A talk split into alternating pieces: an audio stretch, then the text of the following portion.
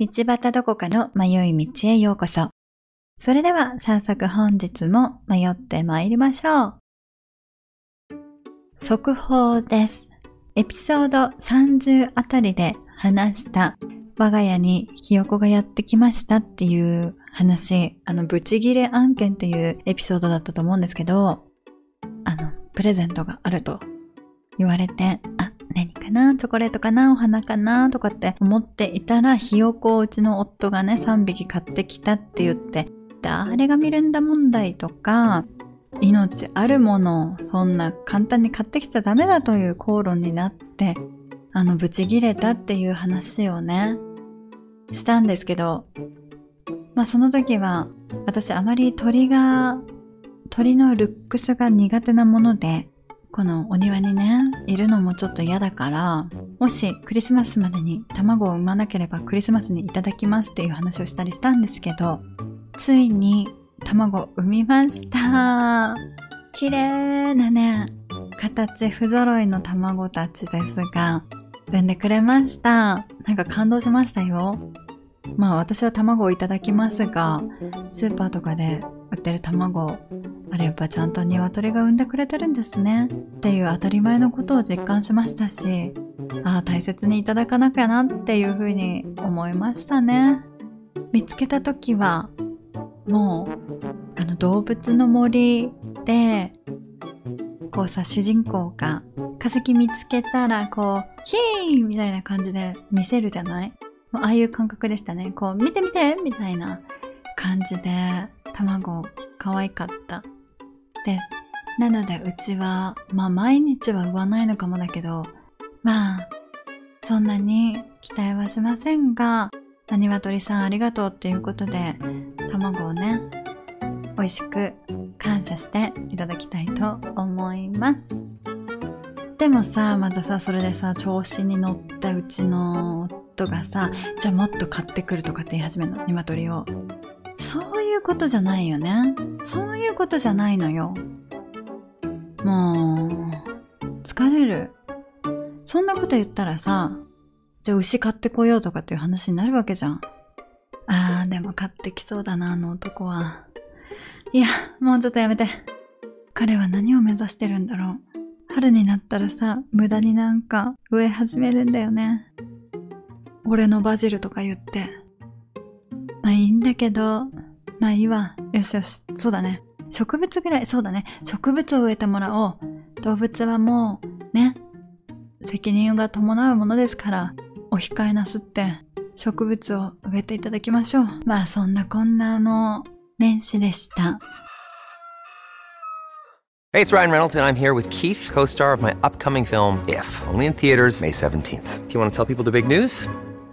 All right, I'll do it. Sign up now and you'll get unlimited for $15 a month in six months of Paramount Plus Essential Plan on us. Mintmobile.com slash switch. Upfront payment of $45 equivalent to $15 per month. Unlimited over 40 gigabytes per month. Face lower speeds. Videos at 480p. Active Mint customers by 531.24 get six months of Paramount Plus Essential Plan. Auto renews after six months. Offer ends May 31st, 2024. Separate Paramount Plus registration required. Terms and conditions apply if rated PG. ちょっと長いのですが、 興味深いお便りをいただきましたので、読もうと思います。迷い道ネーム、おもちほっぺちゃん。道端どこかさんはじめまして、いつも拝聴しております。もともとはドクアメリスナーでどこかさんがコラボした回でこのポッドキャストを知りました。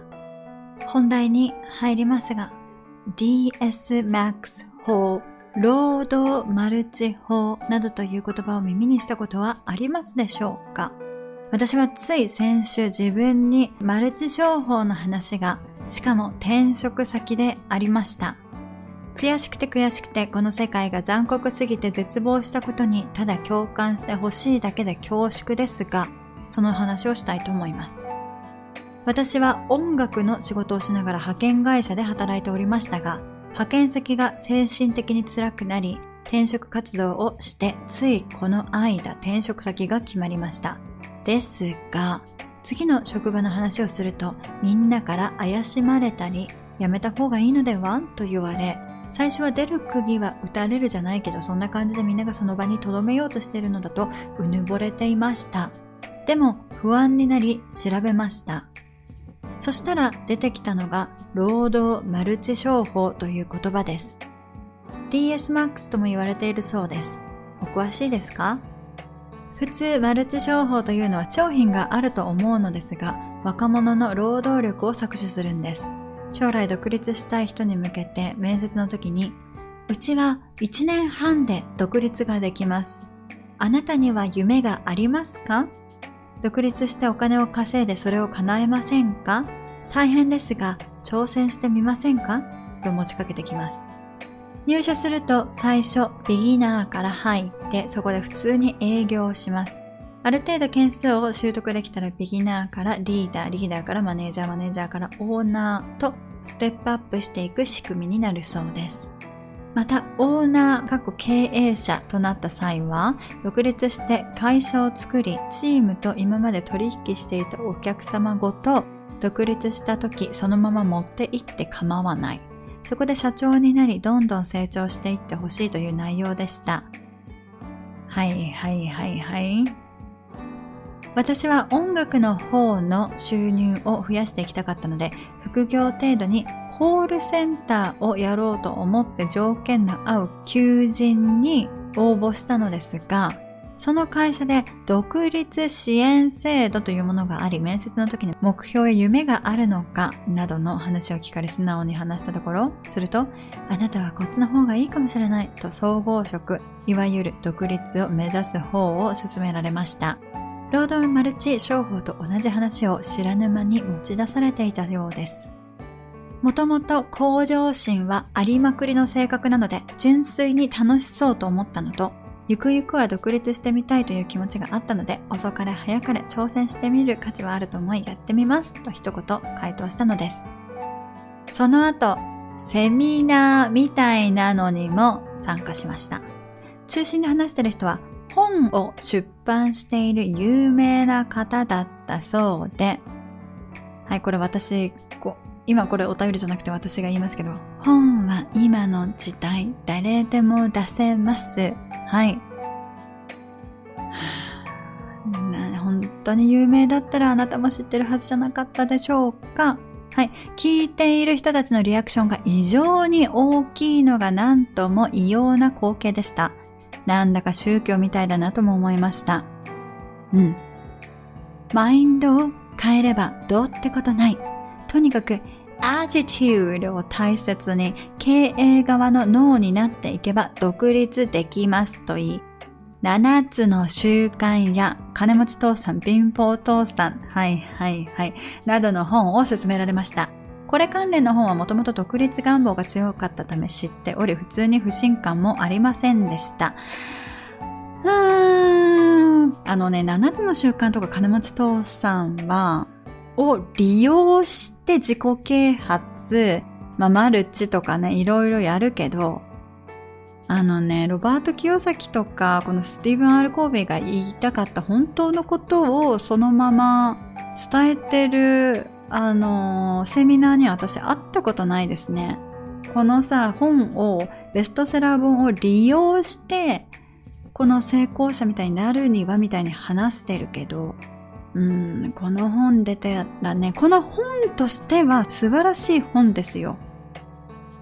ですが、やっぱ何事も解釈の仕方よね。ちゃんとしたさ、その本質を解釈しないと、こういう変なさ、ところに行ってその有名本あるとなんか、うん、そうだよなと思っちゃうんだよな、影響力も強いし。はあ、うんうんうん。はい。お便りに戻ります。後日、すり合わせという名前でミーティングがあり、細かい会社の仕組みの説明がされました。独立後の売上は独立元の会社に売上の何パーセントかをキックバックする話などがあり、相手側の得がそこで分かったため、なるほど、と納得して帰ってきました。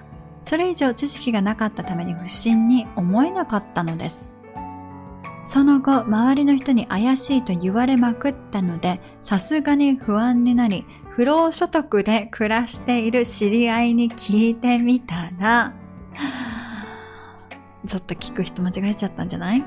ネズミ講ではないが、マルチ商法であるということが分かりました。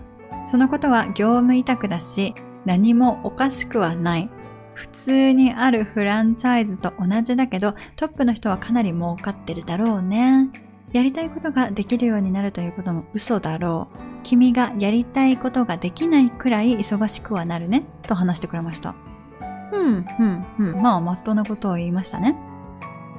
自分でも調べたりしたところ、面白いほどセミナーで言われていた単語が労働マルチ商法の中に入っており、これはやめといた方がいいと。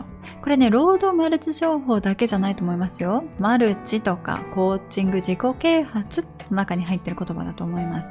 最初は音楽を我慢して1年少し頑張れば生活に困らなくなるほど稼げて好きな音楽をやっていられると思っていましたが1、2年頑張ってみんなが独立できたら世の中こんな不景気じゃないよなと思い、そうだ大好きな音楽を犠牲にする価値はない。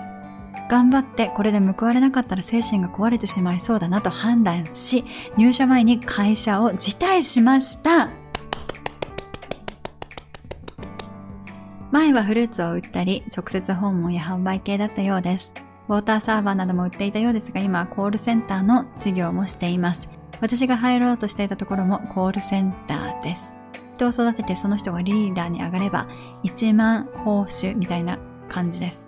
入社前に気がついてよかったと思いましたが、こんなことに引っかかる自分も自己嫌悪だし、人から経営ってそんなに簡単じゃないよとか言われて馬鹿にされた気持ちで、結局その人が会っていて、ものすごく悔しかったです。一日中泣きました。そして私に救いの手を差し伸べてくれた不労所得の方も、まさか、これは某マルチですね。某大手マルチをやって不労所得を得ていたとそこで知らされ ずっと前からこんなにいい人は絶対に裏があるからだなと思ったのがドンピシャで、ほんとクソみたいな世界だと思いました。押し売りはしないし、君には進めないからこれ以上は話はしないよ。というその一言ですら彼らの営業統計術としか思えませんでした。そんな世の中ばかりで残酷だと思いました。でも負けずにやりたいことを素直にやっていこうと思いました。叶えたい夢を稼ぎが少なかろうがやっていこうと思いました。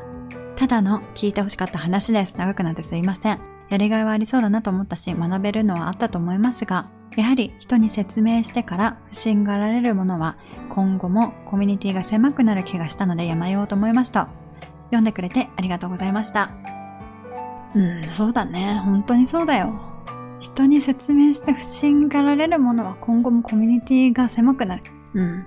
うんとだね。そのさ、狭いコミュニティでしか生きられないようにするのが彼らの目的だからね。そうやって洗脳していくからね。ネガティブな人とは別れなさいとか、あなた頑張ってる、挑戦したい、あなたを否定するような人とは縁を切りなさいとかね。やってくるからね。うん。そっか、おもちほっぺさん、お疲れ様でございました。でもよく入社前に気づけましたね。気づかずに搾取し続けられ、借金を背負って気づいた時には全てを失ってる人とか、ずーっと気づかずに搾取され続けてる人もいるから、おもちほっぺさん、素晴らしいですよ。よかった。きっと音楽っていう本当に大切にしたいものがあったからこそ、きっと判断できたと思います。ねえ、これどうしましょうね。もうさ、本当に、まあでも、世の中大体こういう仕組みなんですよ。これね、いろんな言葉がありますよ。労働マルチとか、あのー、なんちゃらかんちゃらとかさ。まあフランチャイズみたいなさ、仕組みからどんどんどんどんその、こう、まあマルチの仕組みをね、仕組み的にはマルチなんだよな。まあでもな、車のディーラーとかもそういうものだし、なんというか、まあ、うん。まあ仕組みとしては普通にあるものなんですよ、これって。でも、そのやってる組織が悪質か悪質じゃないかのどちらかだと思います。悪質っていうのは、その説明している内容と違った内容だったり、まあだからブラック企業とかもそうですよね。はぁ、うーん。企業セミナーもそう。独立とか起業とかね、この言葉簡単に使ってるなんちゃって起業家がうじゃうじゃと言いますけど、あの人たちが言ってるの、私からすると、企業マルチのリーダーになりました。頑張ってます。カモから大ガモに一生懸命なります。大ガモになるために小ガモが必要なので、私の下で勉強してくれるカモを募集します。みたいな。カモに営業しています。みたいな。皆さんも私のような大ガモになれることを企業でお手伝いします。って言ってるだけにしかもう見えん。カモですよ。白鳥のつもりかもしれませんが。もうね、空っぽの人ほどそういうことを大声で言う。自分を成功者だと歌って、ただの会社員から年収5倍とかさ、ただの主婦から起業家にとか言ってんの。もう本当に私ね、もう最近それね、見ちゃったわ。からなんかちょっとイライラしてんだけど。もうね、あのー、そういう人たち、コーチングとか起業とか、まあマルチの世界とかね、そういうさ、なんかもう成功とか幸せとか歌ってる人たち、あの、そういう人たちね、って本当にもうポジティブに洗脳されてんのよ。ポジティブって恐ろしいよ。ポジティブでしかいられないように洗脳させられるの。だからさ、幸せとか、成功、天国とか、お金とか、もうそういう言葉しか頭の辞書になくなっちゃうんだよね。だからさ、もう、何があっても、そうなるのよ。ポジティブにしか考えられない。っていうか、ああ、恐ろしい世界です。そういう人たちはね、セミナーとか自己投資という名の、まあこれはこの前も話しましたけど、大金をはたいて使って支出の方がはるかに多いのに、自分は成功しているとか、あなたも成功できるとか、平気で嘘言います。このさ、おもちほっぺさんが言ってくれた通り、本当にそうだったら世の中の人もみんな成功してるから、みんなバブルですよ。もうね、平気で嘘言うの。でももう嘘だとも思ってないのよ。だからやっぱポジティブって怖い、恐ろしい。もうそういう世界です。かもですから。でもね、これがさ、全部言ってることが嘘じゃないってところがまた余計に悪質なんですよね。本当に本当に少人数、タイミングとか運とかがね、あってうまくいった人もいる。ですが、じゃあそのうまくいった人の言う通りに自分自身も全く同じようにその人から習ってやればそうなれるのかって言ったらそうじゃないのよ。東大生から学んだら東大に行けるかっつったら違いますよね。この労働マルチについては私もまあ少し調べましたけど、普通に転職サイトとかに求人が載っているようです。もちろんマルチとは歌わないですし、まあね、だからマルチっていう言葉がね、ダメなんだと思う。なんというか、だってマルチは違法でも何でもないのよ。みんなから怪しまれるんだけど、まあさ、ちょっとなんかいろいろうまくいかなくて、少しでもいいところに転職したいとか思って、求人見たら条件いい頃、しかもさ、そういう条件ってかなり時間自由とか書かれてるからね。自由って言ってもいろいろあるからね。まあ、でもそういうのを求人のところで見たら応募したいし、それでその面接とかですごく巧みに言われたらやってみようって思いますよね。私が以前にも話したエピソード43新型マルチとかエピソード33、34の友達は騙されているのでしょうか？なのでも紹介した投資系詐欺とか自己啓発コーチングなども本当にこういうね、おもちゃほっぺさんが言ってるようなマルチみたいなもんですよ。まあそれだったら結構オープンに情報を開示したりシステムがクリアな大手マルチの方がね、健全に思えてきてしまいますけど、まあ私もこのお便りをもらってからもずっと考えてました。いろんな記事を読んだり、ロードマルチの体験談とか、他のね、マルチ商法の話とかも読みましたけど、やっぱり大体の人は、やっぱり、なぜそれをやってしまったのかって振り返る話を聞いていると、みんな楽して簡単に自分の周りよりも多くお金を儲けたいんですよね。そりゃそうですよ。この自分の周りよりもちょっと多く儲けるっていうのもポイントだと思います。見栄とかね、よく思われたいとかっていう思いってあるからね。どんな人にでも。でも、楽して簡単にお金を儲ける方法なんてないんです。まあだからあるって話を聞くと希望を持ってね、始めちゃったり騙されるんだよな。うん、そっか。そうだ。もうしょうがない。学びです。貴重な経験です。一度ボロッボロになって、お金も人もすべてを失って、もうプライドもズタボロになって、生きる意味を失った時からが本当の人生なのかもです。もうそれまでは裸の王様。私も自分の人生を振り返って本当にそう思う。何かにすがっていた時、何かを信じたかった時、何か、なんだろうな、だから正解を探している時、ポジティブになって人を救おうとかってバカみたいなこと考えてた時、もう裸の王様でしかありませんでした。成功はアートっていう言葉が私すごく好きなんですけど、本当にそうだと思います。そして art is not a product そう考えたら、おもちゃほっぺさんが経験した今回の一連の事柄から自分で悩んで出して辛かっただろうし、ね、すごく苦しんだとはいえ、この経験は誰にもすることができないおもちほっぺさんのアートだと思いますよ。だから失敗ではないと思います。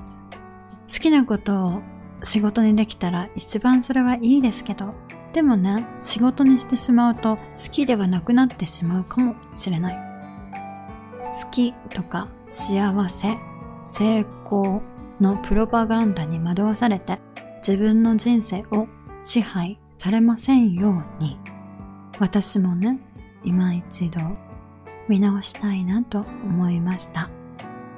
今1月なので新しい年をポジティブに輝く自分になろうキャンペーンがね、いろんなところで行われてると思うんです。そういうマルチ、自己啓発、コーチング、宗教の勧誘がね、彼らは今この1月って時期にね、もう目を輝かして頑張りたい人はいないかって、幸せになりたい人はいませんか成功した人はいませんか？今年こそはって言って皆さん張り切ってる時期だと思うので、ぜひ迷い道をお聞きの皆さん、もう一度毎日はエブリデイと唱えていただきたいと思います。はい。おもちゃほっぺさん、お便りありがとうございました。なんかね、全然まとまった話してないですけど、あなたの経験は無駄ではなかったと思う日が来ると思います。もう思う日がになってるかもしれませんけど、毎日はエブリデイですので、これからもね、自分を見失わずに進んでいってくださいね。